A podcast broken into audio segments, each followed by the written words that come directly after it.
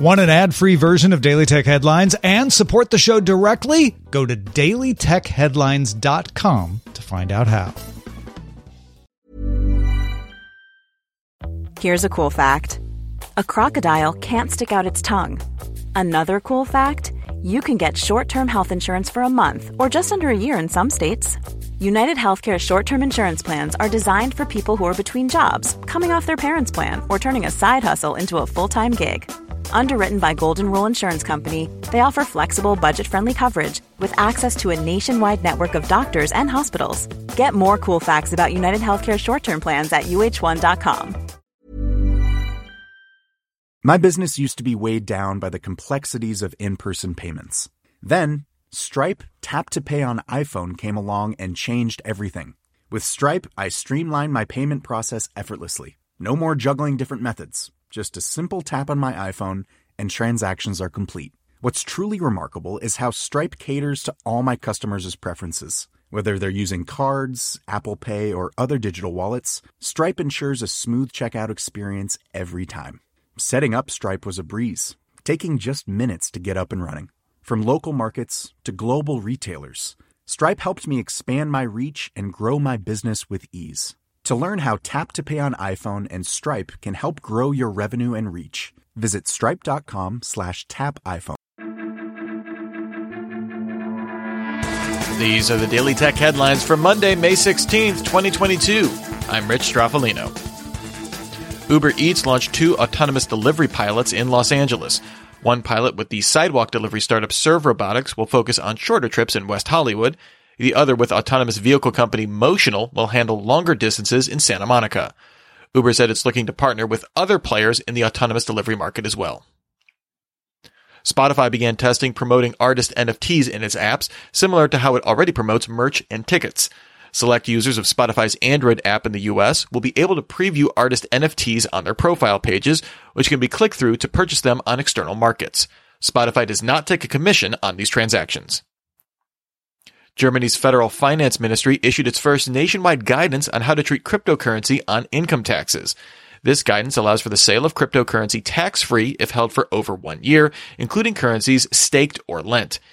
Income tax also doesn't apply when redeeming so-called utility tokens that are used to give a particular right, like redeeming a product or for network access.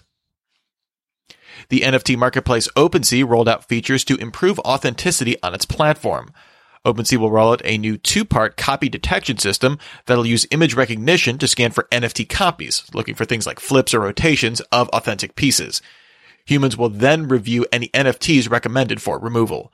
OpenSea will also send invite-only verification applications to accounts with at least one hundred Ether in volume, with plans to expand eligibility soon. Bucking the tech downturn trend, Taiwan's electric scooter company Gogoro reported a sixty-one percent rise in revenue in Q one, driven by an increase of sales in Taiwan. twenty-five percent of two-wheel vehicles sold in Taipei in December were using Gogoro's battery-swapping tech. Gogoro also reported a reduction in production costs per scooter. Subscribers rose twenty-five percent to four hundred sixty-seven thousand. Amazon launched Alexa shopping list savings in the U S, a service that lets you clip coupons for grocery items added to a shopping list in the Alexa app. Once you choose your coupons, users need to upload a receipt and scan barcodes of the items to get cash back on a digital Amazon gift card. Amazon says any information you upload with the service may be shared with Amazon service providers. At the Display Week conference, H P showed off the Z twenty-four M G three, a twenty-four inch fourteen forty p ninety hertz I P S monitor with a pop-up five megapixel camera. The camera supports Windows Hello and center stage-like subject tracking for video calls. No word on pricing, but it's expected in July. The handheld P C maker Aya announced the Aya Neo two, which will use the Zen three-based Ryzen seven sixty-eight hundred U C P U with R D N A two graphics, as well as include fast L P D D R five sixty-four hundred memory, P C I Express four point oh storage, a fingerprint reader, and U S B four point oh ports. No word on screen size, resolution, pricing, or a release date. Deadline sources say Netflix began working on live streaming on its platform. This could be used for live voting on unscripted competition shows or talent contests, or to live stream stand-up comedy specials. The effort is reportedly in early development, with no word on when it would become available. The Linux Foundation and Open Source Security Foundation announced plans to invest over one hundred fifty million dollars over the next two years to make the open source software supply chain more secure. A group of tech companies, including Amazon, Ericsson, Google, Intel, Microsoft, and VMware, already pledged thirty million dollars in initial funding. As part of this, Google Cloud said it would launch an open source maintenance crew team to work directly with upstream open source maintainers. SpaceX's internet service Starlink expanded its satellite internet service availability to seven more countries for a total of thirty-two.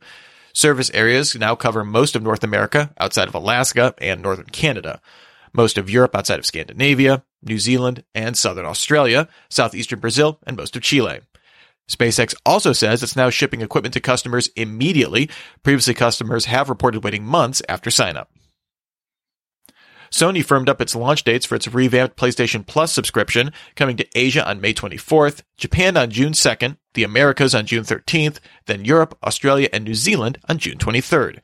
Games coming to the service at launch include Assassin's Creed Valhalla, the Demon's Soul remake, Insomniac's Spider-Man games, and Red Dead Redemption two.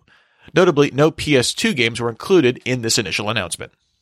And finally, nine to five Google reports that the beta for Google Messages includes code suggesting the app will include more contextually aware features. This includes suggesting starring messages the app determines are important, as well as a schedule in-the-moment action, although it's not clear what that does. We don't know when these features might roll out. Remember, for more discussion of the tech news of the day, subscribe to Daily Tech News Show at daily tech news show dot com. You can find show notes and links to all these headlines there as well. Thanks for listening. We'll talk to you next time. And from all of us here at Daily Tech Headlines, remember, have a super sparkly day. My business used to be weighed down by the complexities of in-person payments. Then, Stripe Tap to Pay on iPhone came along and changed everything.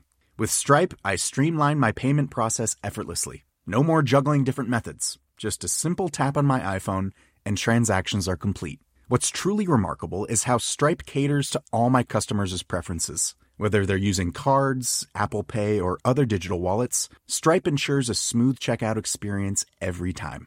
Setting up Stripe was a breeze, taking just minutes to get up and running. From local markets to global retailers, Stripe helped me expand my reach and grow my business with ease. To learn how Tap to Pay on iPhone and Stripe can help grow your revenue and reach, visit stripe dot com slash tap iPhone.